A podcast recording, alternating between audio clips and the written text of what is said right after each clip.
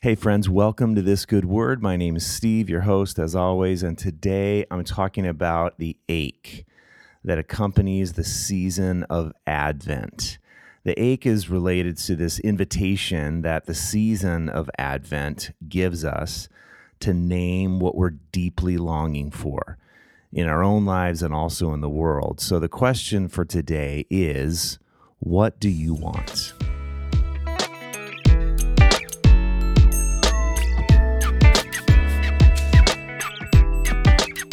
Before we get into today's episode, an announcement, and here it is. Uh, I was talking to a friend lately, and they were talking about starting a podcast, and they said, you know, I think I'm going to do seasons, like season one, season two, season three.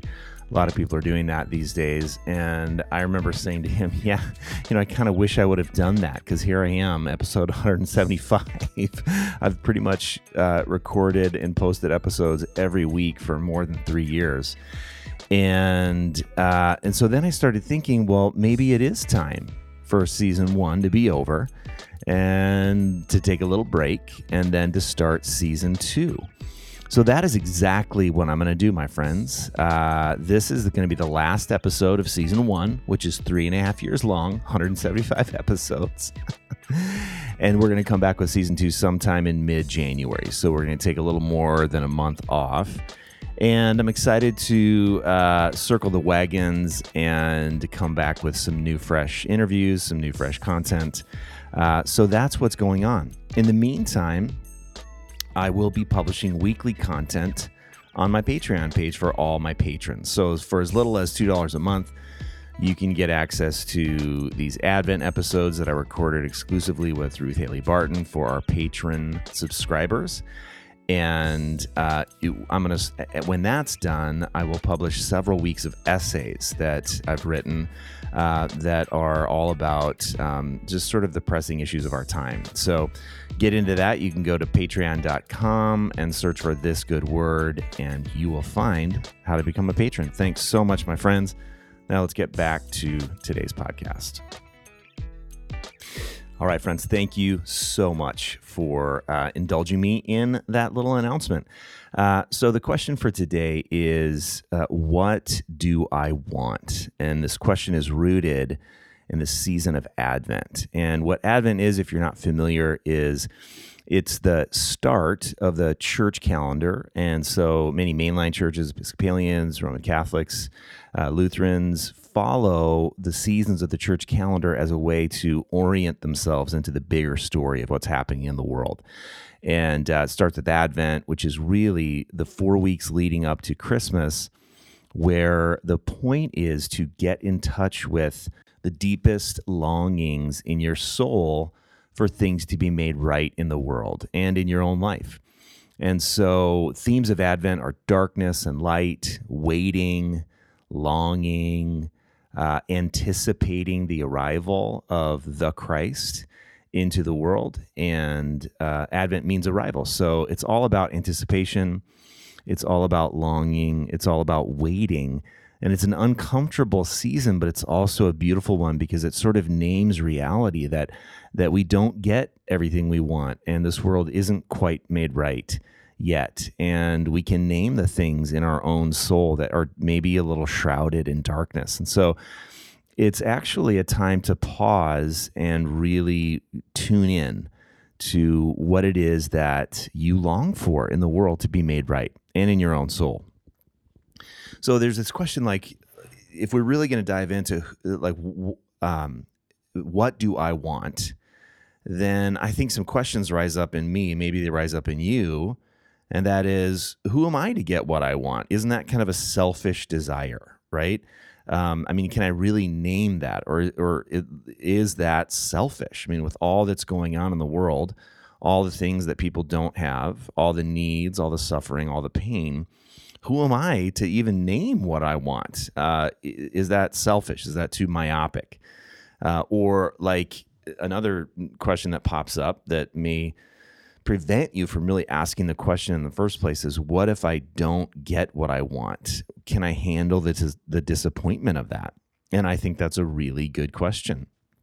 I think that when that pops up, it it this is one of the main thing that that one of the main things that prevents us from even asking it in the first place because we're we're we're so afraid that we won't get it that we don't even ask. We don't even dive deeply into what it is that I that I long for.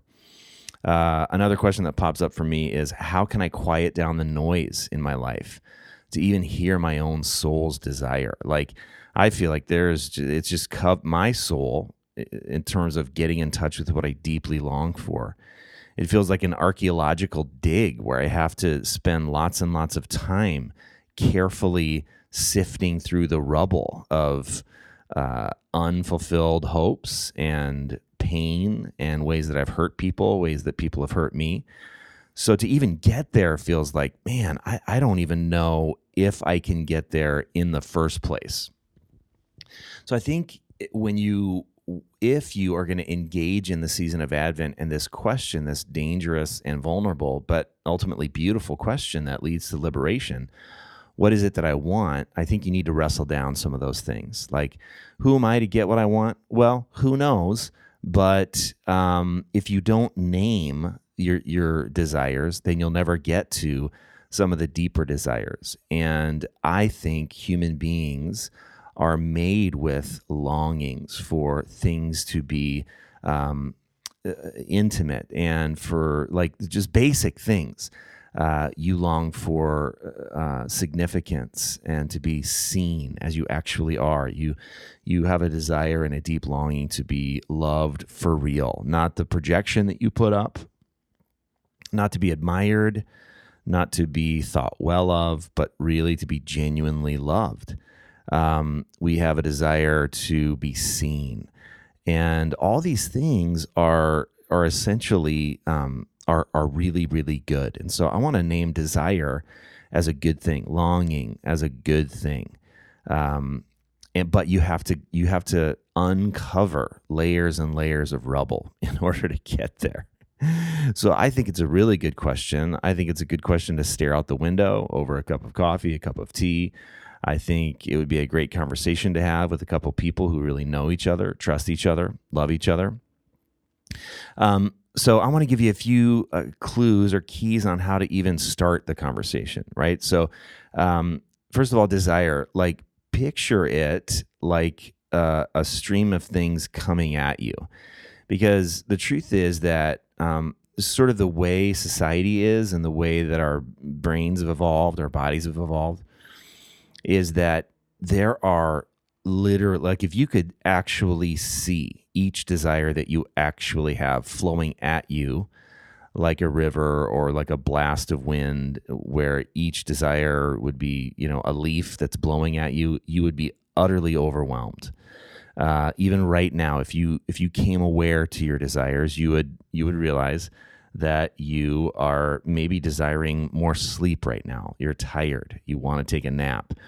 Maybe you're desiring time with a friend that you haven't seen for a while. Maybe you're hungry, so you're desiring some food. Maybe you're overwhelmed with people, so you're desiring time alone. Uh, maybe you want a piece of chocolate. Maybe you want uh, uh, chips. Maybe you want coffee. Maybe you want um, just to have a little space to breathe. Um, maybe you want to check Twitter. Maybe you want to check Facebook. Maybe you want to go shopping. I mean, there's all these desires that are flowing at you. And so I think first of all, you you need to just come aware to those things and say that each one of those each one of those desires that I just named, more sleep, time with a friend, coffee, food, time alone, Facebook, Twitter, each one of those desires will ebb and flow. They will rise and fall because ultimately they're impermanent. And what I mean by that is this we have so many desires, and our brains are so capable of handling so many of them at, at the same time uh, that we don't, most of our desires don't get met, and we actually end up okay. Now, sometimes they do. Sometimes you want that piece of chocolate, you go into that pantry, you get that piece of chocolate you get that handful of chips, you take that nap, you spend time with that friend. Sometimes those desires are met. But I'm going to tell you that the majority of the things that you desire are never met, and you are okay. like that's what's fascinating that those desires are impermanent, they rise and fall. Uh, and if you're even if you feel like you want it so badly right now at this particular moment, uh, there will be something else coming at you in four hours that if you never got that one thing, number one, mostly you'll forget all about it. Uh, now, I'm not talking about addiction here. That's a completely different um, scenario and psychological and, and chemical uh, things that have built up in the body and in the brain. So, we're not talking about mere addiction. We're not talking about just trying hard. We're talking about those basic desires that we have that rise and fall. And the point I'm trying to make here is that because most of those desires that rise and fall don't get met, the truth is that you can live without most of those, what I would call surface level desires that aren't really related to the permanent soul satisfying things that you really desire. So I think the first thing you need to do it, it, when you it, like if you want to deeply get at this question, what do I really want in my deep soul? Is you got to kind of recognize some of the leaves that are blowing at you and not get overwhelmed by them but just notice like if you want a piece of chocolate, if you hold that desire without meeting it right away, what happens in you? Um, or if you go get that piece of chocolate and eat it and enjoy it, what happens in you? What happens immediately? But then what happens maybe a half an hour later, right? So just just pay attention. Pay attention and especially notice like try to notice the rise and fall, especially when you don't get what you want. That certain thing that that even if it feels really intense, the the nature of most of these things is that it will it will go away and that is a good thing because we need to get down to the base level desires the desire to be loved to belong to be seen to be significant to i think have connection with the divine with god with the christ with grace with spirit um, I, I think these are some of our, our deepest longings, but we'll never get in touch with them unless we sort of allow those surfacey level longings to come and go as impermanent. Um, so now uh, the Buddhists say that all suffering is caused by lust or craving. Uh, you might also call that desire at times people have. And I think they're right on the level of this surface level desire. I think that's really what they're talking about. They're not talking about uh, these deeper desires to be loved, to belong, to be seen, to be significant. I think in general, this this uh, what when when they talk about um, all sufferings being caused by lust or craving, they really are saying for the person that can't get out of that that blast of wind or flow of river of of surface level desires where they feel like they either must meet as many of them as possible um, but when they can't meet them there is a sense of suffering that really does happen on minor levels or even on major levels. But there's even a sense of suffering that happens when you get those surface level desires met because then you you you sort of realize how unsatisfying that really was. Like that that that you were putting a lot of eggs in that desire basket for that small surfacey thing. Um, and it could be big it could be a job promotion it could be you know a certain house it could be a certain relationship. Uh, it could be having sex it could be you know any number of these things that are in and of themselves not bad but if you if you stake your ultimate being seen, being loved, being having your sense of belonging, having your sense of significance. If you if you stake them on these surfacey level desires, what the Buddhists would say, these lustings or these cravings, then that really will lead to a life of pretty profound suffering because you will always be desiring and never be satisfied.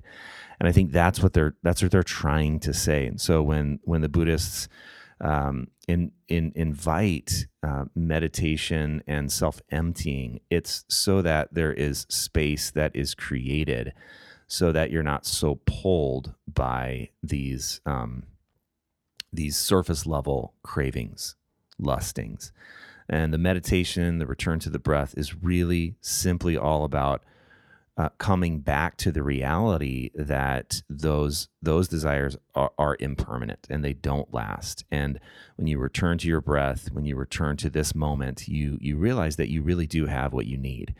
Uh, from a Jewish or Christian perspective, this is essentially what Psalm 23 is talking about. Uh, psalm 23 may be the most famous psalm um, you know, which which talks about being led by by quiet waters, and the Lord is my shepherd; I shall not want. And what that means is not I shall not desire. It means that I have everything that I need. Like I, the Lord is my shepherd. I have come to a place in my life where I realize that I have everything I need, and there is nothing in this moment that would make my life better if I got those surface level desires met or not. And so that in that sense it's really a sense of freedom because you are not so swept away by these um, by these surface level desires so that you can actually drill down into some of the deeper levels to be loved, to belong, to be seen, to be significant. And it's fascinating that um, you know Jesus when he was alive. In in the gospels it, he's recorded many times asking people what is it they want him to do for them or what is it they want in general? And you think about that question when someone has an obvious need and it usually is someone that has a pretty obvious need. Either they're blind or they can't walk and then they come to jesus and they sort of make a you know they sort of address jesus usually as you know the son of david the son of god the son of man something like that and then Jesus always asks them this question What do you want me to do for you? And I find that question so fascinating as it relates to getting in touch with your longing because Jesus sort of gives them the dignity of saying it out loud, what it is that they really want. But I also think he's inviting them to to sort of connect body, soul, and spirit right there in that moment with their deep longing to be made whole. Like it, it isn't enough just to address Jesus and, and and and sort of let him take it from there. He there's there's something about naming it out loud. There's something about putting words into space that creates something. You know, in Genesis 1, it's it's let there be light was spoken out. So words create worlds, as Abraham Joshua Heschel said many years ago. Um, at least I think it, I think it was him. Words create, and so I think there's something in naming the desire. And so, in these stories that Jesus, uh, that is told about Jesus in the Gospels, you know, these people very, very typically will just name it like, I, I want to have sight, I want to walk again. And then Jesus performs the healing. Um, and, but certainly he could have done that without them naming it. So, there's something important about naming it. Um, so what I'm inviting you to do over the next week or two or three or month or two or three is to try to get in touch with uh, that deep, deep desire that really is there. It's probably buried underneath the rubble of lots and lots of pain, confusion, uh, broken relationships, lost hopes, shattered hopes, disappointments, all that stuff. But you can do that. You can do that work. You might need some help uh, with some with a counselor, a friend, a spiritual director. Um, but uh, try to notice some of the surfacey level desires, which are not bad in and of themselves. This desire for sex or chocolate or coffee or more sleep. I mean, we do have some needs in our life that need to be met for sure in all those areas. But as it relates to what your soul deeply longs for, that's going to take a little while. It's going to take some quiet. It's going to take some staring out the window. It's going to take some naming reality. It's going to take some watching the surface level desires ebb and flow and be impermanent. And so that this permanent, deep, deep, deep level longing can emerge. And so, uh, my experience with that is you got to be very patient with that. Um, and you can't rush it. Uh, you have to be attentive to what brings you great joy and what brings you um, sort of a level of, of deep pain or suffering.